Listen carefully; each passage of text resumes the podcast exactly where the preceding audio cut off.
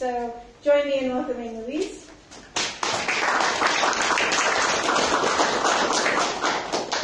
Well, thank you very much for inviting me. Thank you everyone for coming. I'm really glad to be here. Um, and uh, today I'm going to talk about um, robust realism in, in two different domains. I'm going to start by noticing a, um, drawing attention to a particular asymmetry that people seem to endorse, and I'm going to say why I think that's not right. Um, so, so here's the here's the apparent asymmetry. So I think that is, can everyone see this? Is this? Yeah.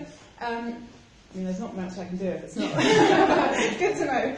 Um, yeah, so uh, there's this apparent asymmetry. The mainstream view is that um, robust moral realism is much more plausible than robust aesthetic realism.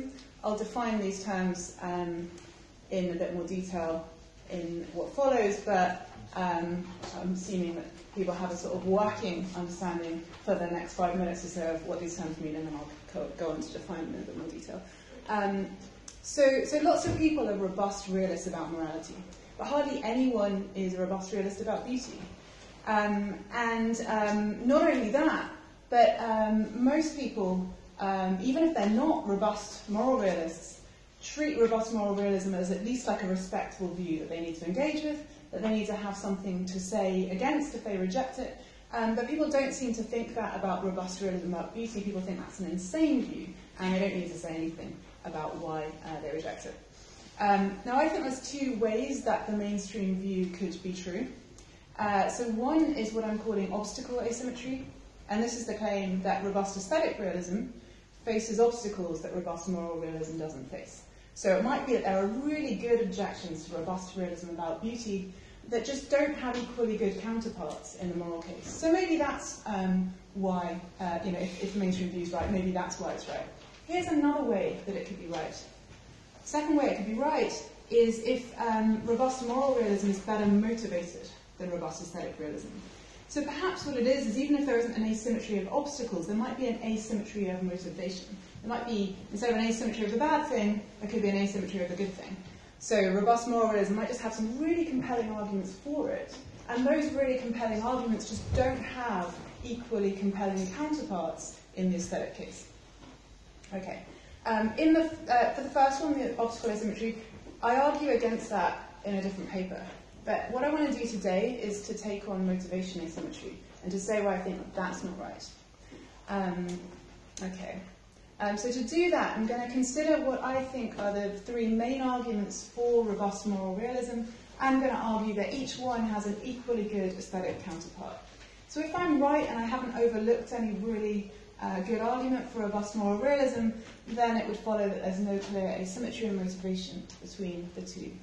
Um, I'm really keen to hear if, so I'm only going to talk about three arguments, but I'm really keen to hear if you think that there are any arguments that I have left out that I should be discussing that look like they could make um, a sort of plausible case for obstacle asymmetry. So if you think there are really good arguments for moral realism that I don't consider and that might uh, plausibly lack aesthetic counterparts. I'd really like to hear that, so please let me know. Um, okay, so before I do all of that, um, we just need a little bit more detail on this asymmetry. So in order to do that, I'm just going to set out a definition of robust realism, and I'm going to sort of diagnose sort of why I think people um, are really resistant to robust realism in the aesthetic case. I'm going to say it comes down to a resistance to particular tenet of realism, namely um, the strong form of mind independence that it involves. Okay. So here's how I'm defining it. I don't take this definition to be particularly controversial. I'm trying to sort of um, have the, the least controversial definition of realism uh, here. So, so this shouldn't be surprising in any way. Um, so, so three tenets. The first of which is what I'm calling cognitivism, which is the claim that moral statements are in the business of stating facts.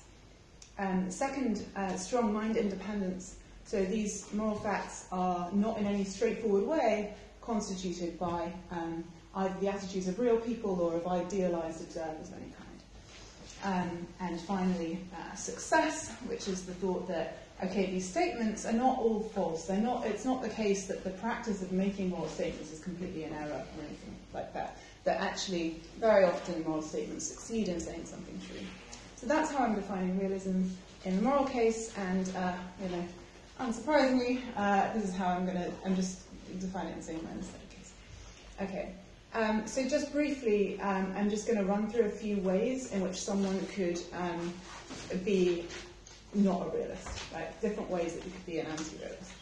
So one um, famous or one well-known kind of anti-realist position is known as the error theory. So this is the view that there are no, uh, uh, I'm just introducing this in the moral case for now, there are no moral facts, so moral statements are all false. So error theorists will say things like, when we say things like slavery is wrong, we've just, uh, we've just said something false because just nothing has the property of moral wrongness. That's not realist because it rejects um, the claim that there are moral facts, and it rejects the claim that the facts, a fortiori, rejects the claim that those facts are mind independent. But it agrees with the realists that these the statements are trying to state the facts. Um, here's an even more, if you like, anti-realist position.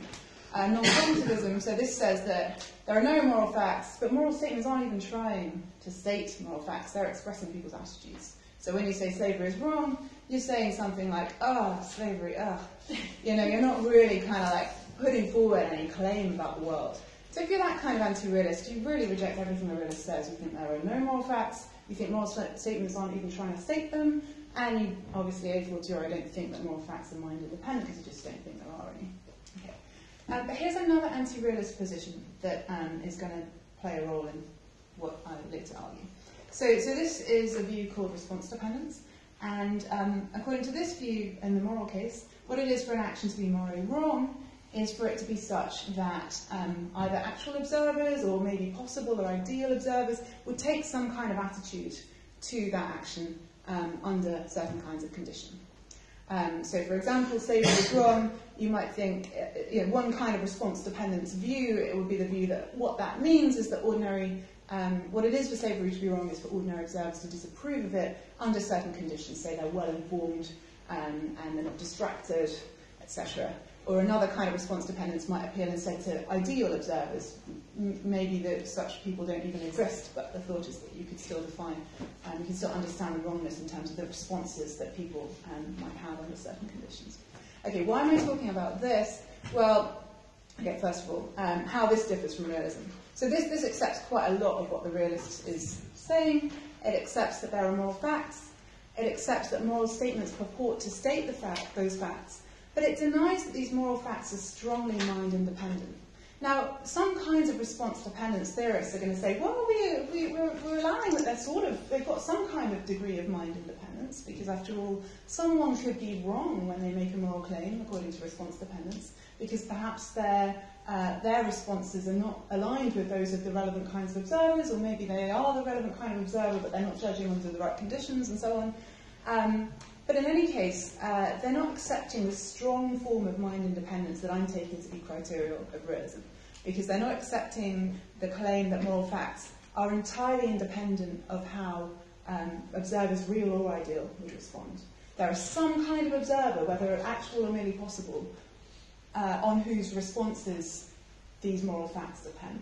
So there is a sense in which response dependence is going for a kind of mind dependence, and that um, is the, where it departs from what I'm calling robust moral realism. Okay, so why am I telling you all of this? Um, I think it, it, it, becomes relevant because um, this asymmetry, so the, the, the thought that um, robust realism about beauty is deeply implausible, whilst robust realism about morality is at least a contender. Um, it looks like it's got to come down to resistance towards the mind independence, the strong mind independence clause rather than any other clauses.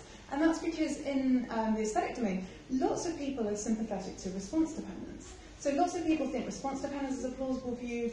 Even people who don't think it's a plausible view treat it as a view they need to have something to say to. So they clearly don't think um, that the tenets of realism that response dependence endorses are implausible. Where they part ways with the realist, where, where they think the realist is, is, is really doing something sort of crazy, is in the um, strong mind independence clause, um, because uh, obviously on board with the other two tenets of realism. So, so that means in, um, in, in, in what follows, what I'm going to try and do is look at arguments that uh, try to motivate strong mind independence in the moral case that um, might be claimed to lack equally good counterparts in the aesthetic case. So these arguments are going to be speaking to people who are already on board with uh, the other tenets of realism, people who are already on board with cognitivism and success, so on board with the claim that moral state, aesthetic statements and moral statements purport to state facts, and on board with the claim that, um, that they're not always in error. Um, and just trying to convince them that they should also get on board with this third claim that um, these uh, relevant claims are strongly mind independent. Okay, so, where have I got to? Yeah, okay, cool. So, um, yes. So these are the three arguments I'm going to talk about. Um, and um, yeah, I've just said that. Uh, just really quickly before I get onto them, I just want to remind you that uh, these arguments, I don't need them to be good. I just need them to be the best arguments my opponent has. Right? It turns out these arguments for robust moral realism are not very good. That kind of makes my task easier because I'm just trying to show that they have an equally compelling aesthetic counterpart. So if you like, you see these arguments and you're like, eh, that's not very persuasive. That's kind of good for me. That means my t- this sets the bar lower for success in what I'm trying to do. If you think it's a good argument, then uh, you know there's, there's, a bit more that needs to be done to, to make the case that it's an um, equally good argument in the aesthetic case. Okay. Um, yeah, so first argument, the um, extensional adequacy argument, and here is the thought. Um, so here's how it goes. The first premise is any theory that um, doesn't take moral properties to be strongly mind independent is committed to implausible moral claims. Um, premise two, if a theory is committed to those, that's a good, or at least a defeasible reason to think that theory is false. And so it would follow that um, all of that's true, that there will be a good, albeit a defeasible, reason to think that theories that resist strong-minded independence in the moral case are false. Okay, so why should we accept? Um, you can see the argument's valid, um, but so it's all going to hinge on why we should accept the premises. So why should we accept the first um, premise? Um, well, here's what um, can be said in support of premise one. Um, so, so premise one is just any theory that doesn't take moral properties be strongly mind independent is committed to implausible moral claims. And here's the thought. People who make this argument will say moral response dependence, for example, or any theory that falls short of strong mind independence, makes predictions like the following. It predicts that if observers of the relevant kind didn't have the specified attitude to slavery, then slavery would not be wrong. That looks implausible, and so, according to the argument, we should reject um, those theories. And the thought is this, this argument is going to capture any uh, theory that takes um, the moral status of a given thing to depend on um, observers' attitudes, whether real or ideal. We, we should be able to generate these kind of bad predictions, these bad sort of counterfactuals, um, and, uh, and, and given that they all look implausible, or to the extent that you agree that they all look implausible, you should then be motivated to reject the relevant theory. Okay, and here's the thought. Robust moral realism avoids these kind of bad counterfactuals because it doesn't make moral properties hinge on what anyone thinks. So, you know, this doesn't say that moral realism doesn't face other problems, it doesn't look like it faces this problem. And so it looks like this is a positive case for accepting realism. If you're really worried about those bad counterfactuals and how implausible they are, that's a reason to accept robust moral realism because it avoids them. Okay. So, it's all, so, so that, that's the moral argument. Now we want to see whether the aesthetic um, counterpart of this argument is equally compelling. So let's see what that would look like. So this now says any theory that doesn't take aesthetic properties to be strongly mind independent is committed to implausible aesthetic claims. Um, premise two, if a meta-aesthetic theory is committed to implausible aesthetic claims, that's a good, at least a defeasible reason to think it's false. And so it would follow that we've got a good, albeit defeasible reason to think that any theory that falls short of strong mind independence for aesthetic properties is going to be uh, false. Okay, so um, why, yeah, how, how are we going to compare these two theories? I think uh, these two arguments. I think it's all going to come down to premise one. So premise two doesn't look like there's going to be any obvious difference in plausibility between the two. It looks like we should treat these, these views on a par. So, um, so it looks like if, the, if that's acceptable in the moral case, we should, um, by parity of reasoning, take it to be acceptable in the aesthetic case. I think the people who think there's an asymmetry are really going to think premise one differs in its plausibility across the two domains. So they're going to think it's less plausible to think that any theory that doesn't take aesthetic properties to be strongly mind independent is committed to implausible aesthetic claims. Okay, so um, I'm going to give you an argument for, for the, the premise one of the aesthetic argument, um, and I'm going to try and convince you it's equally as, as compelling as the slavery argument that we saw for um, premise one of the moral argument. Um, okay, so here's the thing we're trying to justify. Um, oh, oh, yeah, so the formula seems to be, right, in the moral case, the formula seems to be let's take a moral claim that we're really confident is true, and let's notice how sort of absurd it would be to, to, for that to depend on people's attitudes. Um, so I'm going to try and do something similar.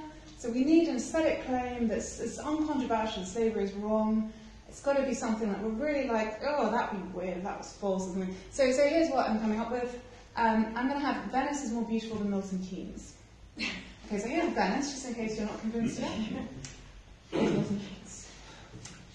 If you don't like the example, then you know I'm sure there are other examples that you can um, come up with, and, um, and it might be that you know some, something might rest on examples, but I'm, I'm kind of trying to pick something. I'm really not going to divide opinion too much. Um, okay, so so here's the thought. Um, aesthetic response dependence is going to predict that if observers of the relevant kind didn't have certain attitudes to Venice and Milton Keynes, Venice would not be more beautiful than Milton Keynes. Um, and again, right, because you know response dependence is going to make the relative beauty of the two things hinge on people's attitudes, um, so you can see how that prediction would arise. Um, and again, robust aesthetic realism looks like it avoids commitment to these counterfactuals precisely because it doesn't make beauty depend on what anybody thinks. Okay, so we've got these two bad counterfactuals, and it's all going to come down to how they compare in their implausibility. So the bad aesthetic counterfactual is the if observers didn't, um, of relevant kind didn't prefer Venice to Milton, um, to Milton Keynes under the relevant kinds of conditions, or whatever the relevant attitude is, prefer, you know, enjoy looking at more, or whatever it is. If they didn't have that attitude, um, then we wouldn't, um, it wouldn't be that Venice is more beautiful. And in the moral case, if observers um, of relevant kind didn't disapprove of slavery under the relevant conditions, slavery would not be wrong. Okay, so I want to I want to argue that in terms of implausibility, they're on a par. Um, it seems to me, at least, that it's just as implausible to think that you could change the relative beauty of two objects just by changing people's attitudes, as to think that you could change something's moral status that way. Now, that doesn't mean I'm saying that um, you couldn't ever change the relative beauty of two objects. So, um, you, you know, you might be able to make um, Milton Keynes more beautiful than Venice if you demolished all the nice buildings in Venice and replaced them by like things that were even worse than the ones in Milton Keynes. It doesn't look very plausible to think that you could change their relative beauty just by changing people's attitudes. Now, here's the thing um, there is another difference between these two cases that might explain why people tend to think the moral counterfactual is more, the bad moral counterfactual is more outrageous. It matters more to get moral, to not get the moral stuff wrong. Right? So, so you might think that to the extent that we have like greater outrage at the bad moral counterfactual than we do at the bad aesthetic counterfactual, a good explanation of that is that that outrage might be tracking this, might be tracking the fact that it just matters more to get the moral stuff, um, to, to, not get the moral stuff catastrophically wrong than it matters to not get the aesthetic stuff catastrophically wrong. Um, but in terms of implausibility, it's, I, I, think this is a good sort of debunking explanation for like why we might first be more, more kind of like worried about the, the bottom of the tube than the top of the tube. Um, but um, if, uh, if, you, if you disagree, I'm keen to hear more in the Q&A. Um, okay, that's what I'm going to say on the extensional adequacy argument. Um, I'm going to move on to um, another argument, which I'm calling the moral argument, which in some ways is kind of similar to the extensional adequacy argument. This is an argument made by Matt Kramer, and he uh, makes it as an argument for robust moral realism. So he, says, he argues like this. He says, any theory that takes moral properties not to be strongly mind independent is committed to morally bad claims. So it's very similar to the premise one we had in the previous argument, except that the thing we should be worried about now is not the implausibility of the claims it commits to, but rather the moral badness of those claims.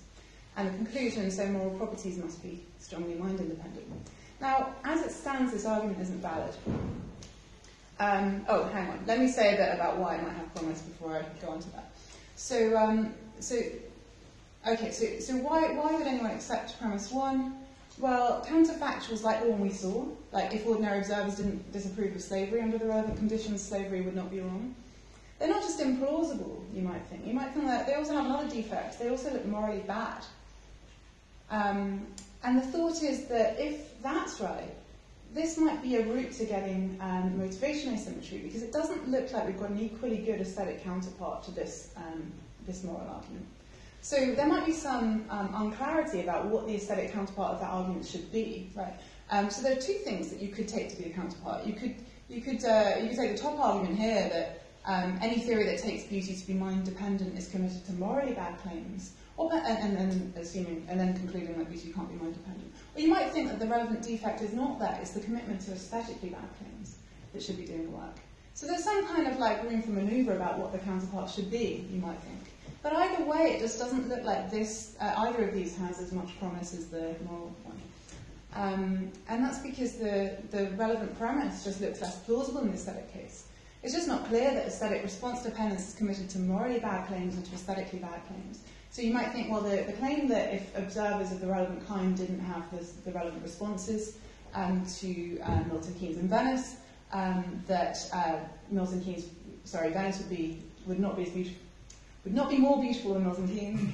Um, you might think, well, maybe you're convinced that it's um, equally implausible as the moral counterpart. But it doesn't, doesn't look like it's morally bad or aesthetically bad. So you might think that there's a defect that this kind of claim um, has in the, in the moral case that just doesn't seem to have a counterpart defect in the aesthetic case. So maybe that would be a promising route to um, obstacle asymmetry. Um, I'm going to argue uh, that this uh, line of thought doesn't actually pan out the way it would need to. So, um, oh, I just said that. Uh, okay, and, and, that I think becomes clear when we sort of take a closer look at the moral argument. So the first thing to notice is that the argument isn't, as it stands, valid. There needs to be another premise to get the conclusion to follow. Um, and I think the premise is going to need to be something like this. If a meta-ethical theory is committed to morally bad claims, that's a good reason to think it's false. And then we can adjust the conclusion accordingly and get a valid argument. Okay. Um, and I think a lot is going to hinge then on um, what we can say in support of this hidden premise. Um, Kramer seems to notice that he needs an argument for this, and he says the following. He says, well, um, advocates of meta-ethical theories commit themselves to countless moral conclusions, and for that reason, criticism of those theories on moral grounds is appropriate. Um, and but, but I think that leaves a bit unexplained, right? So, so remember, we're trying to argue for this claim that if a meta-ethical theory is committed to morally bad claims, that's a good reason to think it's false, right? It's not really clear that there's any explanation of why commitment to these um, morally bad claims bears on the truth or falsity of the theory. Um, but I think there are a number of ways that you might try to argue for that claim. So here's um, the most obvious answer, I, I think. I'm calling this the subject matter principle. And this is um, the claim that if a theory T is making claims about some subject matter S, then it's a pressing objection to T if T commits you to an implausible picture of S. Now, this looks like a really plausible principle. It seems to be a principle at work in many philosophical arguments. So you might think it's a principle that's at work in the classic Gettier cases against um, JTB accounts of knowledge, because it looks like um, the Gettier cases look like they're, they're, they're exposing the fact that the JTB account of knowledge is committed to an implausible picture of knowledge, and, um, and, and it's relying on the subject matter principle to go from that to, oh, and therefore they should be rejected. Um, similarly, you might think, you know, sort of Kripke's examples about um, descriptivism about names. He has all these examples that seem to show that descriptivism about names commits you to an implausible picture of how names function. Um, and again, it looks like there's an implicit reliance on something like the subject matter principle that if a theory really is committed to an implausible picture of its subject matter, that's a reason to reject it. So it looks like we've got independent reasons to think that the subject matter principle is true. Um, so uh, that uh, is all well and good, but here's where things get um, not so good. Um, so the problem is that although the principle is plausible, it's just going to turn the moral argument into an extensional adequacy argument. So we've got now the reason for that hidden premise is because a meta-ethical theory being committed to morally bad claims amounts to it being committed to implausible claims about its subject matter. But then we've just got an extensional adequacy argument again. We've just got the argument that the only reason that we're worried about the moral badness of these bad counterfactuals is because that moral badness is a kind of implausibility. So it just looks like we've got that same argument. These bad counterfactuals, they're bad because they're implausible. That's a reason to reject the view. We've already seen that the extensional adequacy argument, at least in my arguments against it, worked. Um, that we've already seen that that argument has an equally counterpart in the aesthetic case. So if I'm right about that, this moral argument, uh, bolstered by this, um, by the subject matter principle, is not going to generate any new route to um, the to obstacle asymmetry. Okay, so we need to look elsewhere if we want to continue to treat the moral argument as a a, um, a distinct argument in its own right. So here's a second possible way to try and motivate the hidden premise. This I'm calling the value exemplification principle. So this is the claim that if a theory T is making claims about some evaluative subject matter S, um, with a distinctive kind of value, we could call it S value, then it's a pressing objection to T if T fails to exemplify S value. Problem is, this just looks implausible, right? So theories of prudential value don't have to be prudentially valuable, theories of economic value don't have to be economically valuable, and theories of aesthetic value don't have to be aesthetically valuable. So it just looks like we've got lots of reason to reject the value exemplification principle. Okay, here's a third way to try and motivate the hidden premise. So this I'm calling the amended value exemplification principle.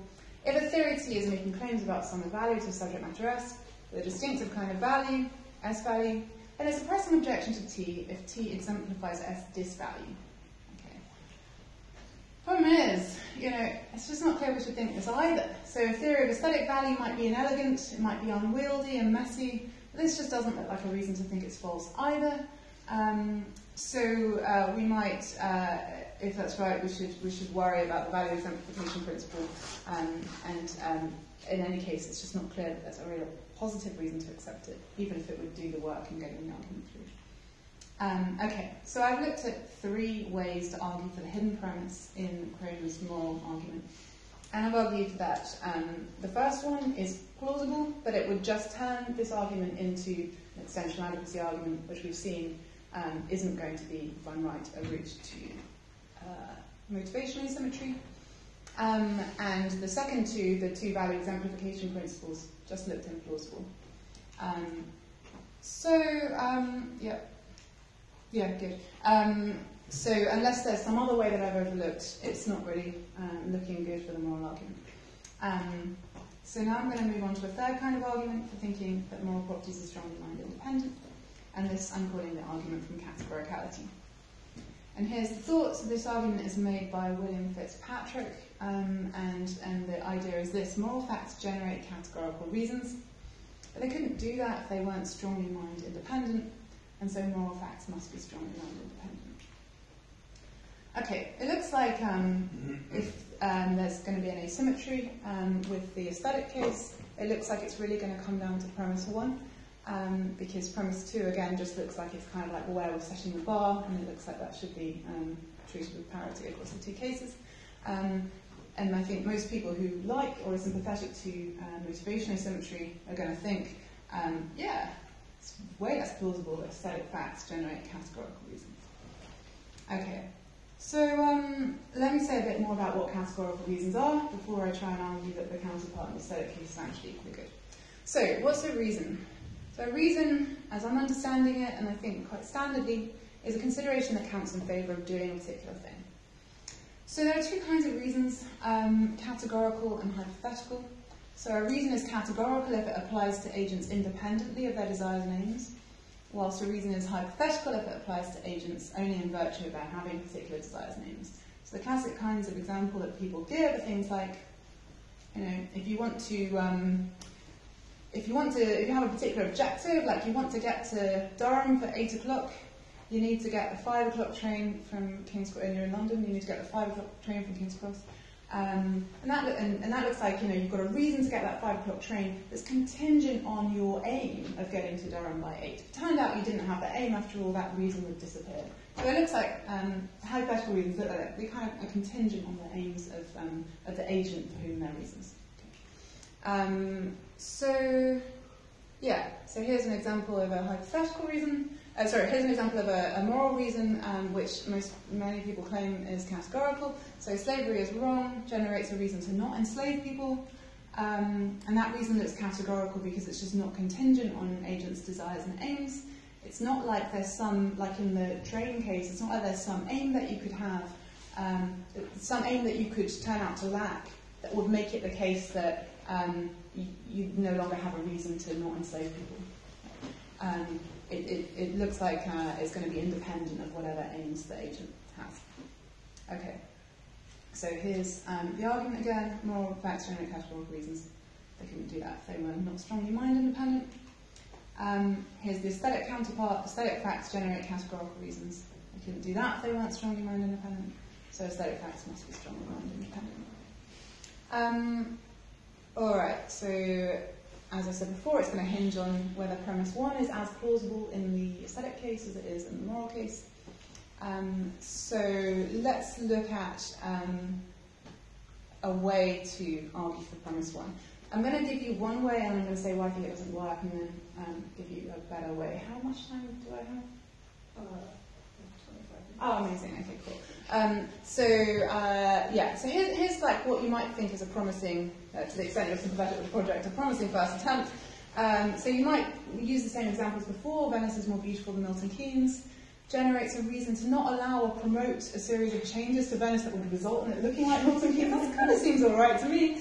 Um, and, and, you might think that reason looks categorical because it's not contingent on agents' desires and aims.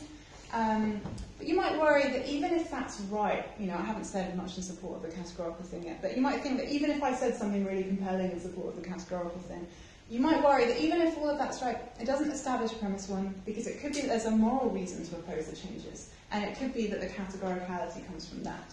So what we really want is a cleaner example where it's just not possible for someone to, to, to categorize the categorical reason that's doing work as moral. Um, so I'm going to try something else. Um, so there is this font called Mrs. Eaves. It's kind of nice, but a lot of people think that it has a fundamental defect, which is really, really bad uneven spacing. Um, and so it looks plausible to say that the Mrs. Eaves font would be more beautiful if the spacing were less uneven. And it looks plausible that this generates a reason, reason to change the spacing. I'm going to argue that that reason has just as good a claim to be categorical, i.e. not contingent on people's desires and aims, as moral reasons do. So my argument's going to have three stages. I'm going to start by doing some ground clearing and give more detail on what categoricality is and crucially what it isn't. Um, so the distinction between uh, hypothetical and uh, categorical is traditionally presented as a distinction between different kinds of requirements um, or imperative. So, so a requirement is hypothetical if and only if it applies to agents only in virtue of their having certain desires and aims. Um, so you're required to phi, and that's because of some desire and aim or aim that you have, and if you didn't have it, that requirement to phi would go away. And a requirement is categorical if it applies to agents, if and only if it applies to agents independently of their desires and aims, so you're required to phi, and there's no desire or aim that's such that if you lack it, the requirement goes away. Um, but the distinction can also be drawn with reasons, and that's how the distinction is being drawn um, in this argument, how it would need to be drawn in this argument. So, so we're just, it's the same definition, I'm just using reason now. Um, but, uh, but I think that this kind of, um, the fact that it's usually drawn with requirements can actually create some distractions.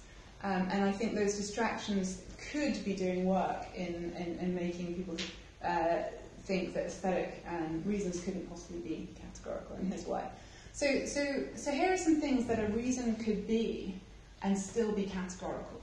So a reason can be categorical and it can be merely pro tanto, and where a merely pro tanto reason is a reason that's in principle outweighable by other considerations. So if you remember, a reason is just a consideration in favour of doing something, right? So um, it might be that um, the fact that they'll be dancing at the party is a reason to go to the party. But if it turns out, you know, you've got to give a 9 a.m. lecture the next day, and you know that, like, you go to the party, you just definitely won't get home until really late. You know, maybe overall, on balance, you know, maybe you shouldn't go to the party, right? But that doesn't mean that there wasn't a, a really pro tanto reason that, in this case, got outweighed, right? But a reason for going to the party, even though it ended up getting outweighed by other things. So a reason doesn't have to um, be decisive.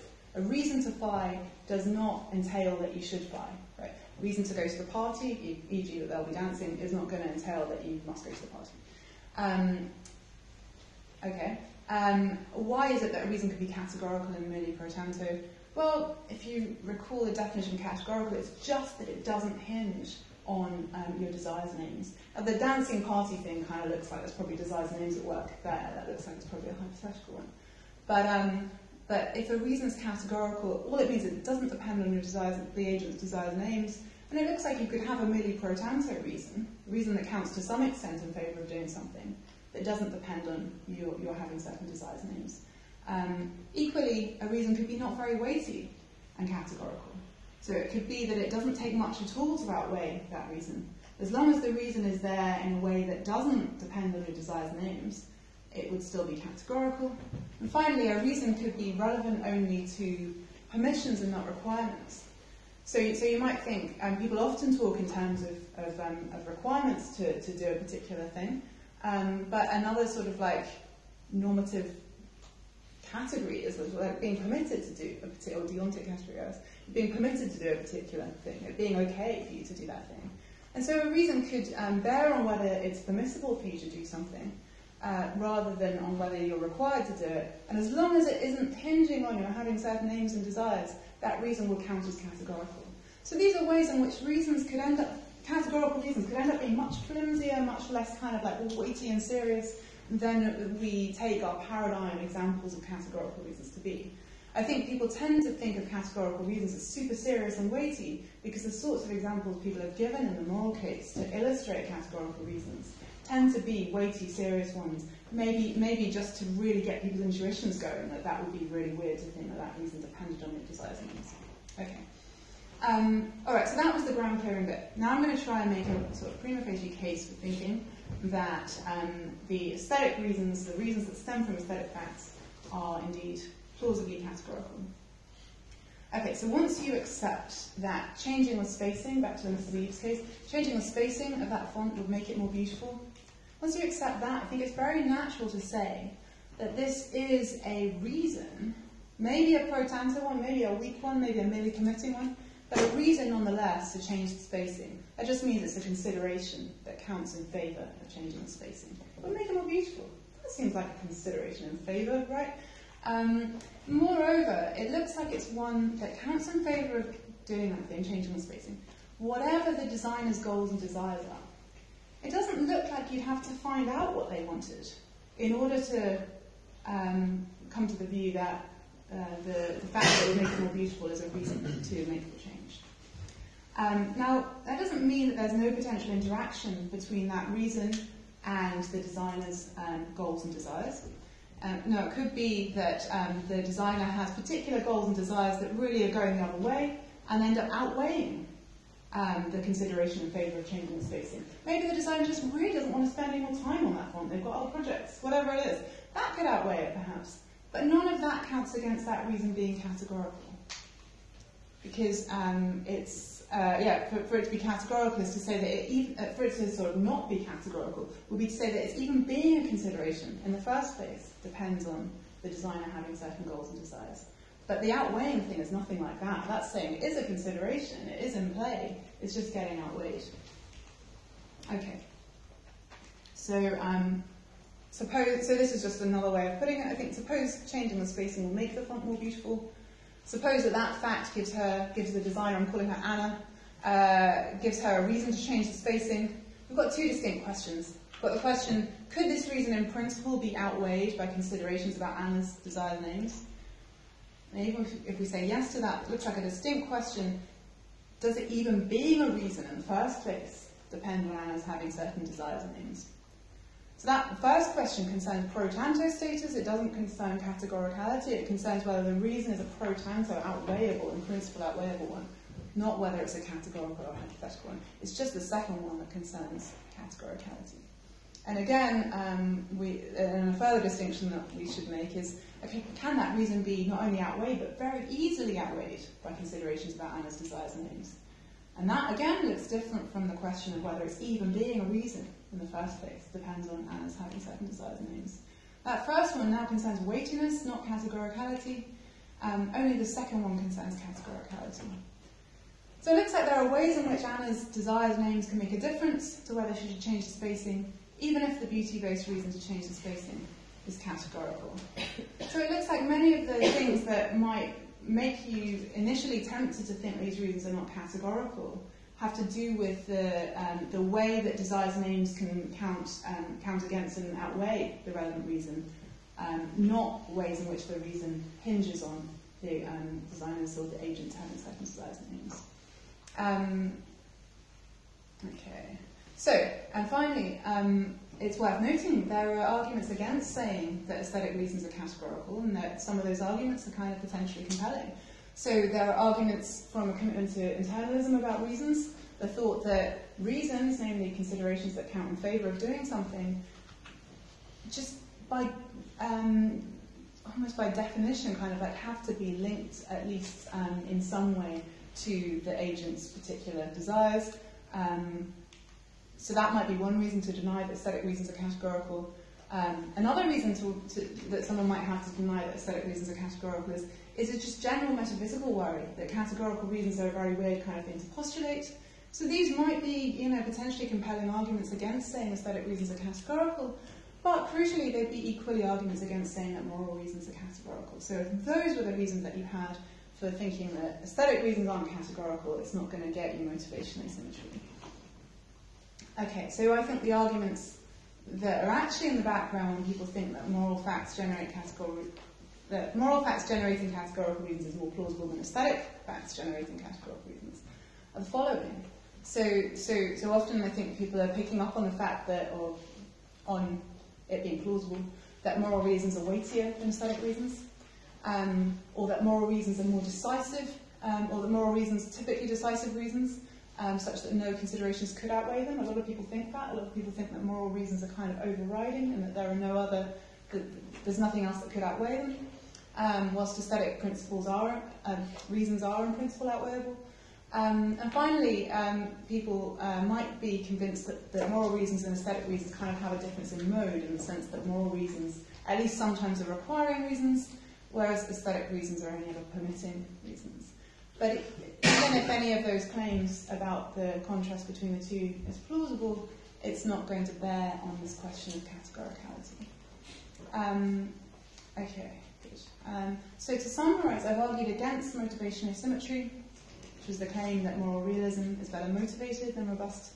Uh, robust moral realism is better motivated than robust aesthetic realism.